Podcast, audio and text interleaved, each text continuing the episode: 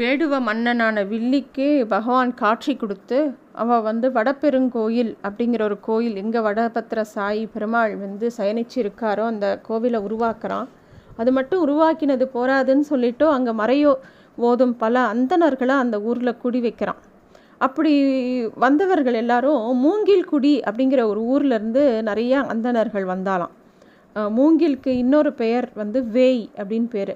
அதனால் அந்த மூங்கில் மரங்கள் நிறைந்த அந்த ஊர்லேருந்து அவங்க வந்ததுனால அவங்களுக்கு வேயர் குலத்தவர்கள் அப்படிங்கிற பெயர் உண்டு. மூங்கில் நிறைஞ்சிருக்கிற ஊரில் பாம்புகள் நிறைய இருக்கும். அதனால் அந்த பெரியவர்கள் எல்லாம் எப்பயும் கையில் வந்து ஒரு மூங்கில் குச்சியை பாதுகாப்பாக வச்சுட்டு இருப்பாங்களாம். அவங்களாம் ரொம்ப கிருஷ்ண பக்தி உடையவர்கள். இதில் என்ன விஷயம்னா கிருஷ்ணருக்கு மூங்கிலும் பிடிக்கும் எப்பயும் கையில் குழல் வச்சுட்டு இருப்பான் பாம்பும் பிடிக்கும். ஏன்னா ஆதிசேஷன் எப்பவும் கூடவே இருப்பாள் இப்படி மூங்கில் கு குடியிலிருந்து வில்லிபுத்தூர்ல குடியேறின வேயர்குல முன்குடுமி சோழிய அந்தணர்கள் மரபில் வந்தவர் தான் முகுந்த பட்டர். பட்டர் அப்படிங்கிறதே வந்து பெருமாளுக்கு தொண்டாற்ற பெரிய குருக்கள் பேர் பட்டர் அப்படின்னு தான் சொல்கிற வழக்கம். அந்த முகுந்த பட்டருக்கு அவ அவருடைய மனைவி பேர் பத்மவல்லி. அவள் ரெண்டு பேருக்கும் ரொம்ப நாள் குழந்த இல்லை. அந்த வடபெருங்கோயிலில் இருக்கிற வடபத்திர சாயி கிட்ட தினமும் வேண்டிக்கிறாள் அவருக்கு உண்டான எல்லா கைங்கரியங்களும் அவர் பண் பண்ணுறார் பத்மவல்லி அம்மையாரும் கருவுற்றார். அவருக்கு நல்ல புத்திரான் பறக்க வேண்டும் அப்படின்னு சொல்லிட்டு தினமும் மாலைகள்லாம் கோத்து கொண்டு வந்து பெருமாளுக்கு சாத்தின்றே இருக்கார் முகுந்த பட்டர். இதை பார்த்து கருடாழ்வார் பகவான்கிட்ட கேட்குறார். இந்த முகுந்த பட்டர் வீட்டில் ஒரு நல்ல குழந்தை பிறக்கணும்னு நீங்கள் அருள் பாலிக்கணும். அவர் பாருங்க நித்தியம் வரார் அப்படின்னு சொல்லும்போது பகவான் வந்து நல்ல குழந்தைனா எப்படி? ஒன்ன மாதிரியா? அப்படின்னு கேட்கவும் கருடனுக்கு புரியலை. அப்போ கிருஷ்ணர் சொல்கிறார் இந்த முகுந்த பட்டர் வீட்டில் பிறக்கிற குழந்த உன்னோட அம்சத்தில் தான் பிறக்க போகிறது உனக்கு சம் சம்மதம் தானே? அப்படின்னு கேட்கும்போது கருட பகவானும் சொல்கிறார் எந்த விஷயம்னாலும் எனக்கு சம்மதம். ஆனால் உங்கள் பக்கத்துலேயே இருக்கணும். உங்களுக்கு கைங்கரியம் பண்ணணும். உங்களுக்கு வேணுங்கிறத பண்ணணும். அதுதான் எனக்கு முக்கியமான ஒரு விஷயம். அங்கே பிறந்தாலும் நான் உங்கள் கூடவே இருக்கணும். அப்படிங்கிறத சொல்கிறார் கருட பகவான். அதாவது இந்த ஆண்டாளோட அவதாரமானது எவ்வளோ விசேஷம்னா பெருமாளை விட்டு க்ஷண நேரம் பிரியாத கருடன் அந்த ஆண்டாளுக்காக அவதாரம் பண்ணுறாரு பெரியாழ்வாரா. அப்படின்னா அந்த அந்த அவதாரம் எவ்வளோ முக்கியம் வாய்ந்தது அப்படிங்கிறது நமக்கு எல்லாரும் புரியணுங்கிறதுக்காக தான் இந்த விஷயம் சொல்லப்பட்டிருக்கு. ஆணி மாதம் சுக்லபக்ஷம் ஏகாதசி சுவாதி நட்சத்திரத்தில் ஒரு ஆண் குழந்தை அவதரித்தது. குரு பரம்பரைப்படி கிபி அறுநூற்றி தொண்ணூறாவது வருஷம். அப்போ வந்து எட்டாம் நூற்றாண்டுன்னு சொல்கிறா நம்ம சொல்கிறது கிபி அறநூற்றி தொண்ணூறுங்கிறது கிறிஸ்துவ பிறப்பு கிடையாது. கிருஷ்ணர் பிறப்புக்கு பின். நமக்கு கிறிஸ்துவ பிறப்பே நமக்கு அவசியம் கிடையாது கிபி சிக்ஸ் நைன்ட்டி கிபி அறுநூற்றி தொண்ணூறு அப்படிலாம் சொல்கிறது வந்து கிருஷ்ணர் பிறப்புக்கு பின் அப்படின்னு அர்த்தம் அர்த்தம் கொள்ளணும். மகாவிஷ்ணு மேலே ரொம்ப பக்தி உடைய முகுந்த பட்டருக்கு ரொம்ப அழகான குழந்தை பிறந்தது. அந்த குழந்தைக்கு வந்து விஷ்ணு சித்தன் அப்படிங்கிற பெயர் வைக்கிறான்.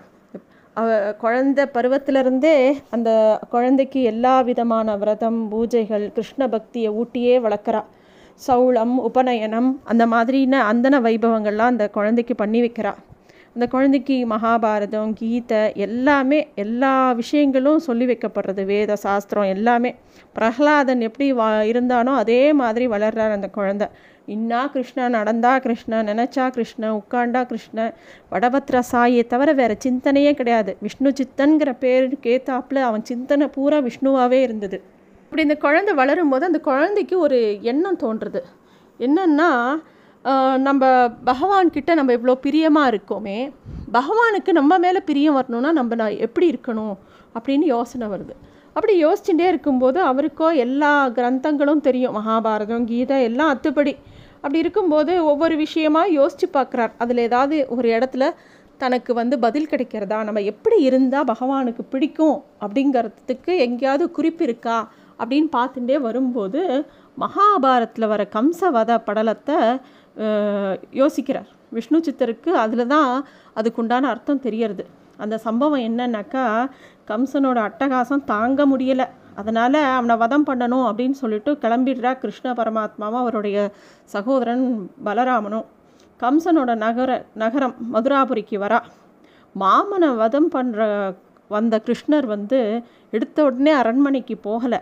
முதல்ல அந்த ஊர் எப்படி அந்த ஊர் மக்கள் எப்படி எல்லாம் பார்க்கணுன்னு ஆசைப்பட்டு அந்த ஊருக்குள்ளே போகிறார் சும்மா இல்லாமல் கிருஷ்ணர்னாலே சேட்டை பண்ணுறவர் தானே விஷமம் பண்ணுறவர் அது மட்டும் இல்லை இதில் ஒரு முக்கியமான ஒரு அம்சத்தையும் நம்ம பார்க்கணும். கம்சன்கிறவனை வந்து நேராக போய் வதம் பண்ணுறத விட அவனுக்கு வந்து தான் யாருன்னு முத காட்டணும். நிறையா சம்ஹாரம் முன்னாடியே பண்ணியிருக்கார். அப்படி அவனுக்கு தெரிஞ்சிருந்தா கூட தைரியமாக அவர் வந்து அந்த ஊரில் வந்து தன்னை யார் அப்படின்னு காமிக்கிறதுக்காகவே அந்த வீதிகள்லாம் போகிறார் போகும்போது கம்சனோட ஆடைகள் எல்லாம் துவைக்கக்கூடிய ஒரு வண்ணா வரான் அவன் வந்து எல்லா துணிகளையும் கம்சனோட துணியாக அடுக்கி அரண்மனைக்கு எடுத்துன்னு போயின்னு இருக்கான் அப்போ கிருஷ்ணர் வந்து கம்சனுக்கு மட்டும் ஏன் இவ்வளோ ஆடைகள்? நாங்கள்லாம் க ட்ரெஸ்ஸே இல்லாமல் கஷ்டப்பட்டுருக்கா எங்கள் கோபாலர்கள்லாம்? அவனுக்கு எதுக்கு இத்தனை ஆடைகள்? எனக்கு கொஞ்சம் கொடு அப்படின்னு கேட்கும்போது அந்த தொழிலாளிக்கு அந்த ரொம்ப கோபம் வருது. பொடா பொடி பசங்களா. உங்களுக்கு சக்கரவர்த்திகளோட ராஜ உடைகள் வேணுமா? அதெல்லாம் கொடுக்க முடியாது. போ அப்படிங்கிறான். அவன் வந்து அவ்வளோ ஒரு அக்ஞானி கிருஷ்ணர் கேட்டு அவன் எதுவுமே கொடுக்கல. கிருஷ்ணர் கேட்டு கொடுத்துருந்தா அவனுக்கு இவ்வளோ திருப்பி கிடச்சிருக்கும். அது அவனுக்கு தெரியல. அவன் கொடுக்காம போய்ட்றான். கிருஷ்ணர் அவனை தள்ளி விட்டுட்டு அவன் கையில் இருந்த ஆடைகளை ப பறிச்சுட்டு போய்ட்றான் அப்படியே கம்சனுக்கு ஊழியம் புரிகிற இன்னொருத்தரை வம்பு பண்ணணும்னு இப்படி பார்த்துட்டே இருக்கும்போது தினசரி கம்சனுக்கு மலர் மாலைகள் கொடுக்குற சுதர்மன் அப்படிங்கிற ஒரு மாலைக்காரர்கள்.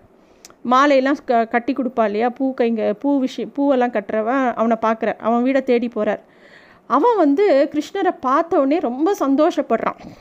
அவன் வந்து ஓடோடி வரான். அவன் பெரிய அதிர்ஷ்டசாலி. அவன் மனசில் அவன் மனசில் எப்பயும் பகவான் இருந்திருக்கார். அதனால் கிருஷ்ணரை பார்த்த உடனே அவனுக்கு அவ்வளோ சந்தோஷம். கிருஷ்ணர் காலை பிடிச்சிக்கிறார். கிருஷ்ணா இந்த ஈரேழு உலகமும் உன் தரிசனத்துக்காக தவம் பண்ணும்போது நீ என் வீட்டை தேடி வந்திருக்கியே அப்படின்னு சொல்லி ஆனந்த கண்ணீர் வடித்து கதறான். கிருஷ்ணர் வந்து அவனை கருணையுடன் பார்த்து இந்த கம்சனுக்கு நீ தானே தினமும் மாலை கட்டித்தர எனக்கும் மாலைனா ரொம்ப பிடிக்கும். அதுவும் பூ மாலைனா ரொம்ப பிடிக்கும். எனக்கு கொடுக்குறியா? அப்படின்னு கேட்குறார் கிருஷ்ணர். உடனே அவன் சொல்கிறான் கம்சனுக்கு கொடுக்குறேன் நான் மாலை? எப்படி கிருஷ்ணா? தினமும் மாலையை கட்டிட்டு உனக்கு மனசால் அர்ப்பணம் பண்ணிட்டு கிருஷ்ணார்ப்பணம்னு சொல்லிட்டு தான் நான் அதை வந்து கம்சன் அந்த அரண்மனைக்கு அனுப்புகிறேன் நான். உனக்கு இல்லாததா அப்படின்னு சொல்லிட்டு நல்ல நல்ல பூவாக இருக்கக்கூடிய நல்ல வாசனை மலர்களால் பண்ணக்கூடிய மாலைகளை எடுத்து எடுத்து கிருஷ்ணர் கழுத்தில் போடுறான். மகிழ்ந்து போகிறார் பரமாத்மா. அவன் கேட்காமலேயே அவனுக்கு நிறைய வரங்கள் கொடுக்குறார். அவன் வம்சம் விருத்தியடைய வாழ்த்தி நீண்ட ஆயுளை கொடுத்து நிறைய புகழ் செல்வ சிறப்பு எல்லாம் அவனுக்கு கொடுக்குறார். இந்த காட்சி வந்து விஷ்ணு சித்தரோட மனசுக்கு தோன்றுறது. ஆஹா பரமாத்மாக்கு ரொம்ப பிடிச்சது பூ பூ தான் புஷ்ப கைங்கிரம் தான் அவருக்கு ரொம்ப பிடிக்கும். அதனால் நம்மளும் அதையே பண்ணலாம் அப்படிங்கிற ஒரு முடிவுக்கு வரார். அவள் குடும்பத்தில் இருக்கக்கூடிய எல்லா நிலன் புலன்கள்லேயும் அழகழகான பூக்களை அவர் வந்து பயிரிடுறார். அங்கே எல்லாம் எல்லா செடி மலர் செடிகளையும் வச்சு நடுறார். தாமரை செங்கழு நீர் நீலோத்பவம் இருவாட்சி மல்லிகை முல்லை பவளமல்லி துளசி எல்லா விதமான பூக்களும் பெருமாளுக்காகவே வாசனையான பூக்கள். பெருமாளுக்கு எப்பயுமே நல்ல வாசனையான பூக்கள் தான் சாத்தணும். அந்த மாதிரி பூக்கள் எல்லாம் அவர் வந்து வளர்க்குறார். அந்த வடபெருங்கோயிலுக்கு விஷ்ணு சித்தர் எப்பயும் அவரே தன் கையால் பூவை கட்டி கொண்டு போய் சாத்துவார் பெருமாளுக்கு. தினமும் சூரியன் உதிக்கிறதுக்கு முன்னாடியே கிளம்புற விஷ்ணு சித்தர் நந்தவனத்துக்கு வந்துடுவார். இருள் விடியறதுக்கு முன்னாடியே கிளம்பி நல்லா நீராடி அனுஷ்டானங்கள்லாம் பண்ணிவிட்டு அந்த கிருஷ்ணா மந்திரத்தை ஜபித்தபடி ஒரு ஒரு கையில் வந்து மலர்க்குடியும் ஒரு கையில் ஒரு க அந்த கு அந்த வேயர் குளத்துக்கே அடையாளமாக இருக்கிற அந்த நீண்ட மூங்கிலியும் வச்சுட்டு போவார். ஒரு சின்ன வஸ்திரத்தால் தன்னோட மூக்கு அதாவது நாசியை மறைச்சி கட்டின்னு இருப்பாராம். ஏன்னா அந்த பெருமாளுக்கு சாத்த போகிற பூவோட வாசனை தன்னோட தனக்கு அந்த மனம் தெரிஞ்சிடக்கூடாதுன்னு. பெருமா அவ்வளோ சுத்தமாக அந்த மலர்களை பறித்து பெருமாளுக்கு மாலை செய்யணும் அப்படிங்கிறதுல ரொம்ப தெளிவாக இருப்பார் அவர். தினமும் பூவை பறித்து மாலை கட்டி அந்த வடபத்திர சாய்க்கு அதை சாத்தி அழகு பார்க்குறதே அவருக்கு வேலை. எப்பயும் கிருஷ்ணா கிருஷ்ணான்னு கிருஷ்ணா மந்திரத்தை வேற ஜபிச்சுட்டே இருப்பார். அப்படி கிருஷ்ணனையே மன மனசில் நிறுத்தி எப்பயும் தன்னோட கடமையே செஞ்சுட்டு இருக்கிற விஷ்ணு சித்தர் வாழ்க்கையில் ஒரு விஷயத்தை பண்ணணும்னு நினைக்கிறார் பகவான். அந்த காலத்தில் மதுரையில் தலைநகராக கொண்ட பாண்டிய நாட்டை ஆண்டவன் பேர் வல்லபதேவன் அப்படிங்கிற பேர். அவன் ரொம்ப நல்ல அரசன் சீரும் சிறப்பமாக நல்லா ஆட்சி புரிஞ்சுட்டு இருந்தான்.